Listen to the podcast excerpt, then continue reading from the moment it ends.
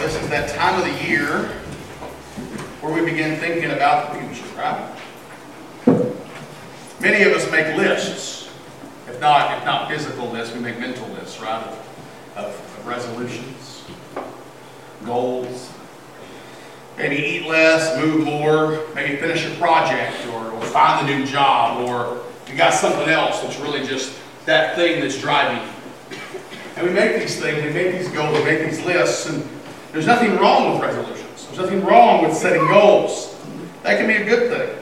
Um, you know, based on past New Year's sermons, you might be expecting a sermon on resolutions this morning, but that's not what you're getting. Um, instead, this morning, we're going to look at something that affects our resolutions. James, the book of James, is often called the practical epistle. When you read it, it is very practical in nature. Martin Luther, uh, the theologian, he called James an epistle of straw. He said it wasn't worth anything. Uh, in fact, if you pick up Martin Luther's Bible, the way he put it together, James went at the back, it was an appendix. It was to be looked at only if, if you wanted to, but you didn't really need to read it.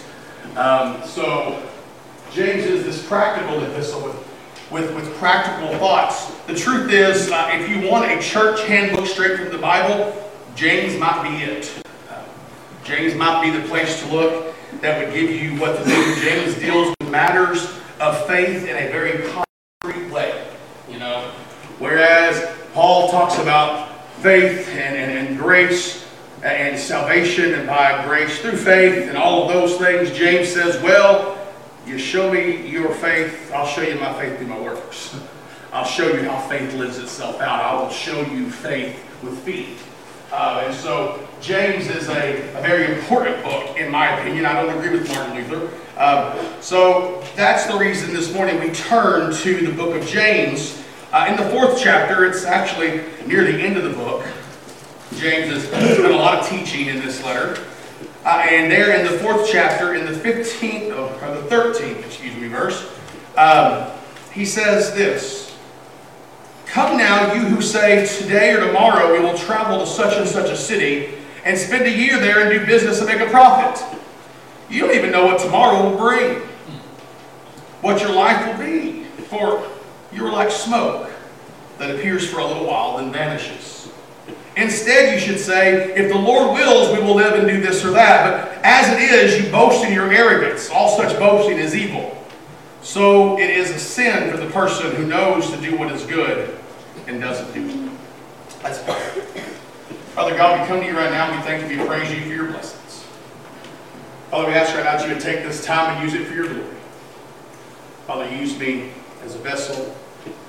Speak through me. Thank you, Jesus, for all you do. We ask these things in your precious name. And all God's people say. James seems to look at planners and people with resolutions, I guess, and, and, and has some words about plans that we make.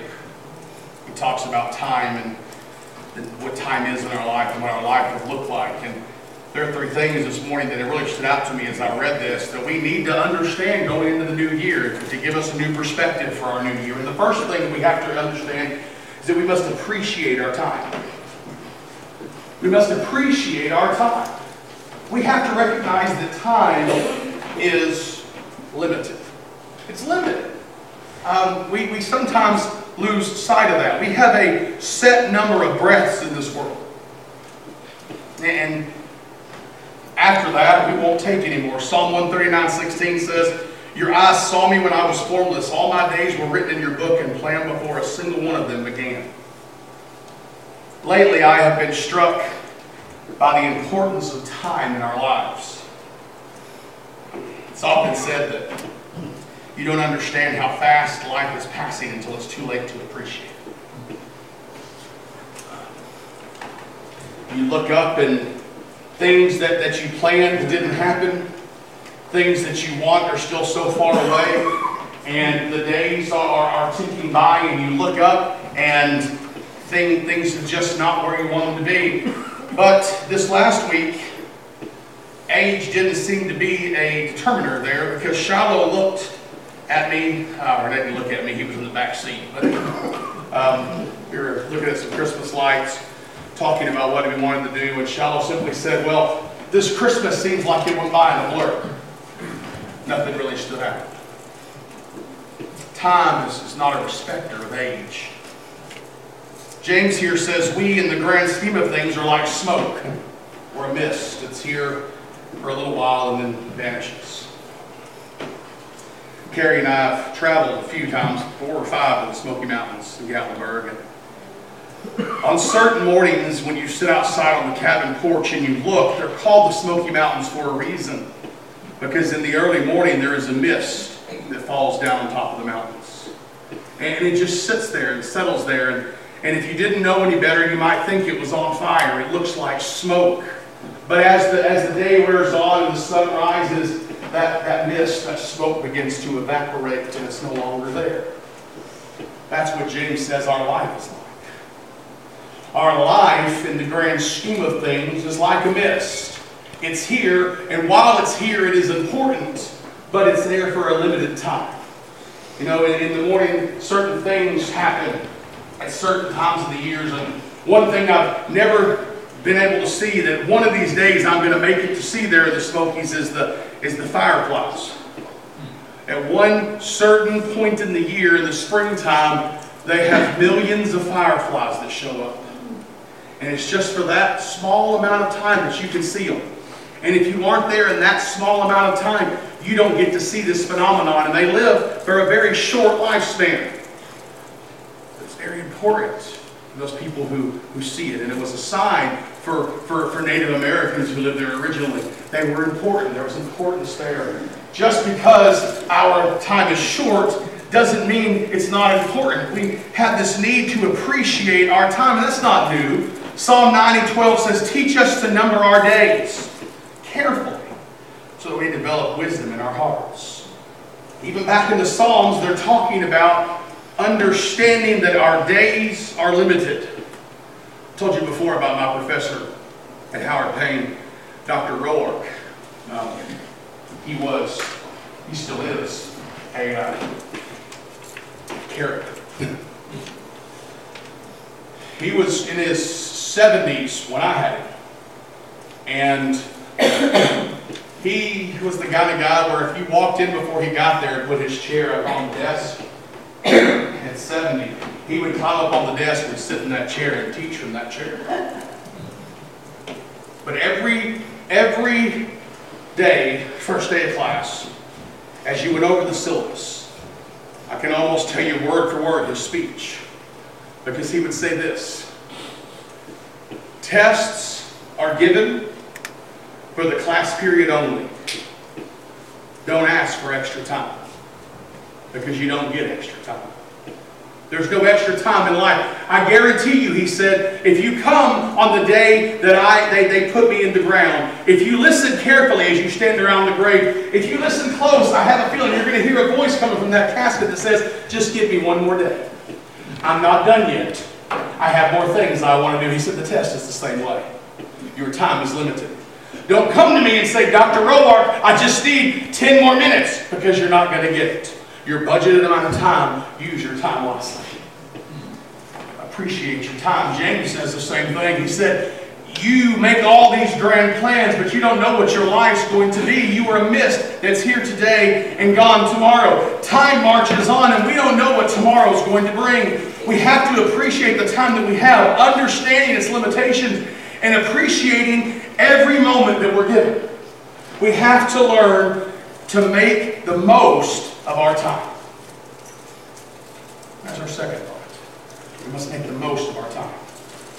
Knowing the time is limited should drive us to make the most. If you woke up, if you woke up tomorrow morning and you checked your bank account and there was $31.5 million in your bank account, how would you react? I'm very, very happy. I'm sure be happy. What would you do if you had $31.5 million in your bank account tomorrow morning? I guess, I don't know. Go ahead, tell me, buddy, what would you do? I would spend some of it Spend it? use it for college. What would you do?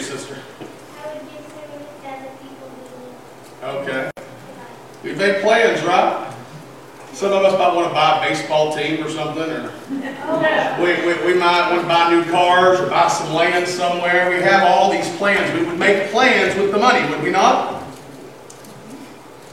If on Friday this week, after waking up on Monday and finding $31.5 million, you checked your bank account and found out that someone had stolen $3,600, what would you do?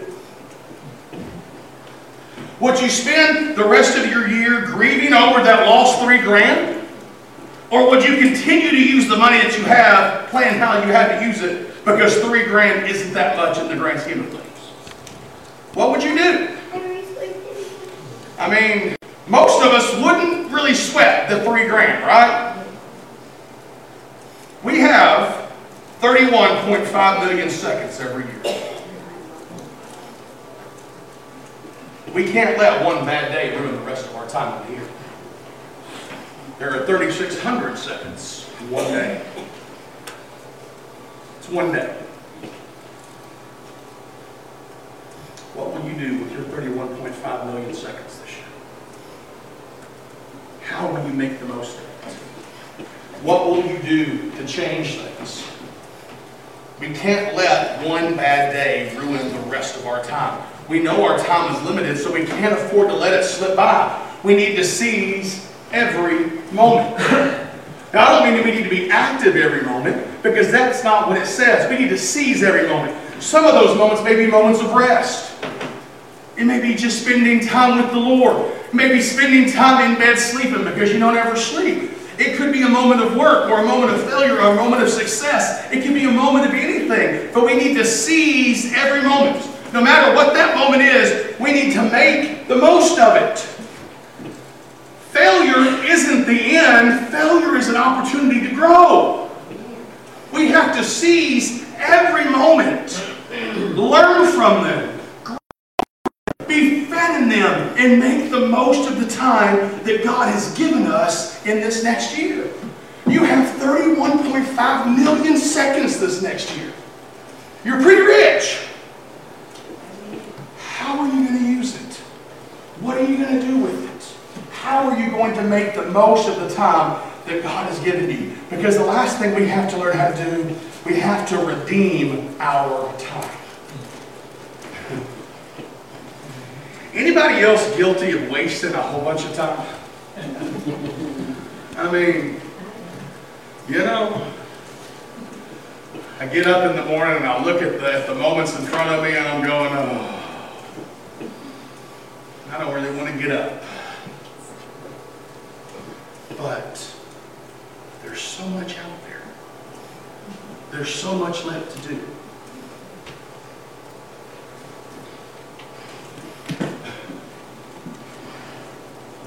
We have to redeem our time. Use it for God's glory. In God's will.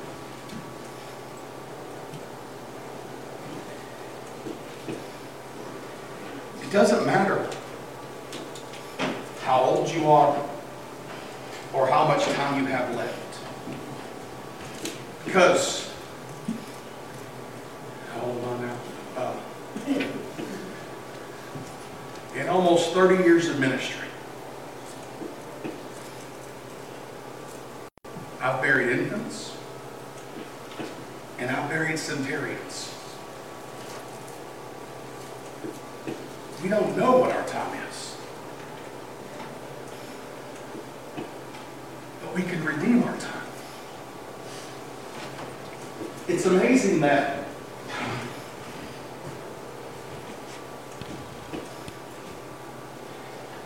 time time is another thing that we can offer. The issue with offering for a lot of people and tithes for a lot of people sometimes is that we see the money as ours.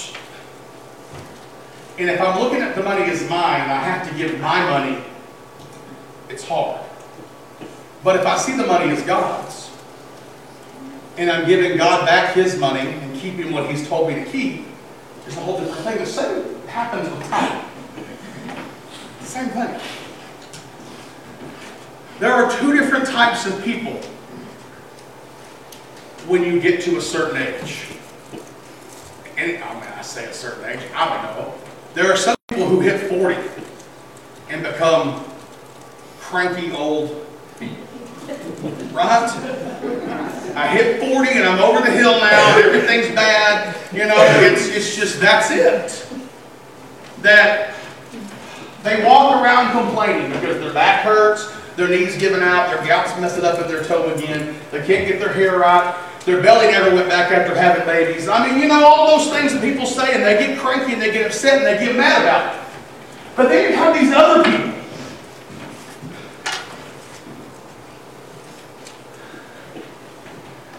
Again, I've talked about her before, but I'm going to talk about her again. Her name was Shifala Horn. And when I knew her, she was in her late 80s. And she'd been a widow for almost 40 years. And she was diabetic, and she was homebound. And she had a chair that she sat in all day crocheting. I never could take up crocheting. I tried, it didn't work. Uh, she sat in crocheting, and she would get in her chair and out on the front porch. And that's about all she ever got to do. But I can still hear her voice. Before you ever knock on the door, as you walk up to her porch, as you get ready to step on, you, I can hear her say, Get in this house. and that lady, who for all intents and purposes had every reason in the world to be angry and bitter and upset. She was one of the original paramedics in the hospital there in Chillicothe. She led a very active life until she got sick. And she'd been homebound for over 20 years. But when you left her house, you felt like you had been poured into. She never quit being a blessing to the people she touched. Didn't matter she couldn't leave her house. She would sit on the porch, and if you walked by, she'd talk to you. And if you didn't talk back, she'd keep talking. And if she's in her chair, you better stop and talk, because she'll come get you. But that was her. That was her ministry, and she redeemed her time. She appreciated her time. She understood that every year she was given 31.5 million seconds, and she wasn't going to waste any of them. She was going to pour into other people's lives as long as she could. You don't have to stop. It doesn't matter what age you are. You don't have to stop redeeming your time. It doesn't matter how young you are, and it doesn't matter how old you are. You can redeem your time. You can be where God wants you to be. You can do the things that God wants you to do. Because he goes on to say here at the end, what's he say? If you know what, if you know to do what is good and don't do it, it's a sin. We could spend a whole sermon on that verse.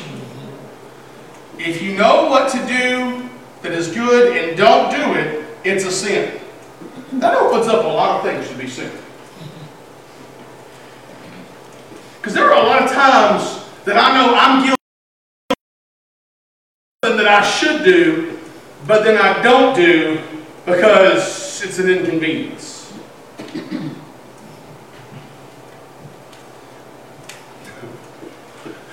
okay. Um, hmm. Have you ever? Not raise your hand. You ever pass by somebody on the side of the road who was broke down and just kept going?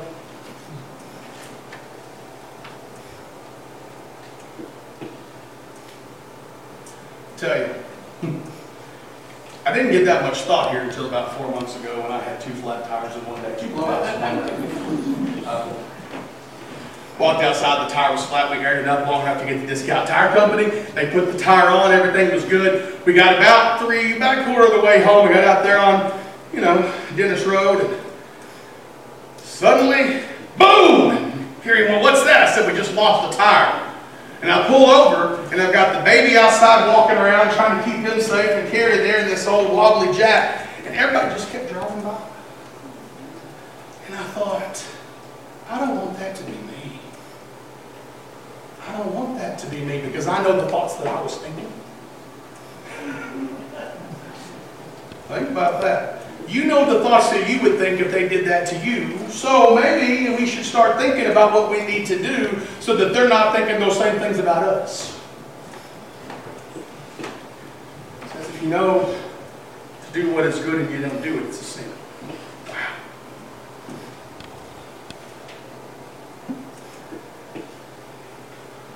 In the end, the truth is we need to be doing what God wants us to do in the way He wants us to do it. That's really what that's really what redeeming our time is about. Because our time is limited. We need to use it wisely this year. There are people out there who don't know Jesus. There are people out there who may know Jesus, who are estranged from Jesus. One of the most painful things in the world is being estranged from somebody that you love. And there are people out there estranged from Jesus. And it might be our fault. Man, we got to change that. We got to be the people who bring people back to Jesus. Bring them back to grace. Bring them back to salvation. Bring them back to the place where they can belong. Because here's what the church is supposed to be. We're supposed to be the hospital for the wounded and the injured. We're not a cruise ship. We're not here so we can play mini golf and go down the water slides and watch movies and eat at the buffet. We're here to help those who need help. That's what our calling is. And we have to be that. Because if we're not, what good are we? Maybe this morning you're going, man, Come here and make me happy this morning, Brother Troy. Hey, and I stepped all over that. Well, I'm sorry. Because the only way you're going to be happy this year is to appreciate your time, to use it wisely, and to redeem it for God. And that'll bring you happiness. That way, you won't be the 40 year old who complains about everything. You'll be the 80 year old who is still blessing every soul who walks through her door. You just have to be who God has called you to be and redeem the time. And if you lose one or two days along the way, if you have a couple of bad days, it's a bad day. Get over it. People used to get mad at me when Charlotte was little. Carrie really did. Because she was his she he was her baby, right? We had tried for 10 years and she was uber protective of Charlotte he would, too protective now, yes. He would fall and hurt himself, and I would say, get up, buddy, it's okay, shake it off. And mom was trying to baby him. I was like, no, stop. And she didn't like that. So you had a bad day. It's okay. You still have over 31 million more seconds to make the most of. Let it go. Now I'm quoting Disney. Let it go. Let it go. I'm on a Disney I. I love the Lion King. I love the little baboon. Rafiki. I get those name. And that time that Simba has had that one bad moment that wasn't even his fault, that he is just so depressed and negative about it, and he's trying to decide if he needs to go back or not. And Rafiki walks up and is talking to him, and he hits Simba over the head, and Simba went, "Ow, that hurt! What's that for?" He said, "It doesn't matter. It's in the past." So let's live out the truth of Disney today. Let it go. It's in the past, and embrace the time that God has given you. This year, we have 31.5 million opportunities to be who God wants us to be and to reach this community in this world for Jesus. What are you going to do with your time today? Maybe this morning you're going, okay, I'm ready. Sign me up. Okay, let's give it to God today. Maybe this morning you're going, Ooh, I don't know about that, Brother Troy. That's okay. Come on down. I'll pray with you. We'll get it done. Hey, this morning you just want to pray. The altar's open. Maybe you want to serve the missions or ministry. Maybe you want to join this church in membership. But maybe this morning you've never known Jesus as your Savior. Maybe you want to make your first step into this next year today. Maybe you want to start next year knowing Jesus so that you can redeem all 31.5 million saints. Come down the aisle and say, Brother Troy, I want to know Jesus. And we'll go from there. But wherever you're at, whatever you need, give it to him. Let's pray. Father God, we come to you right now. We thank you. We praise you for your blessings.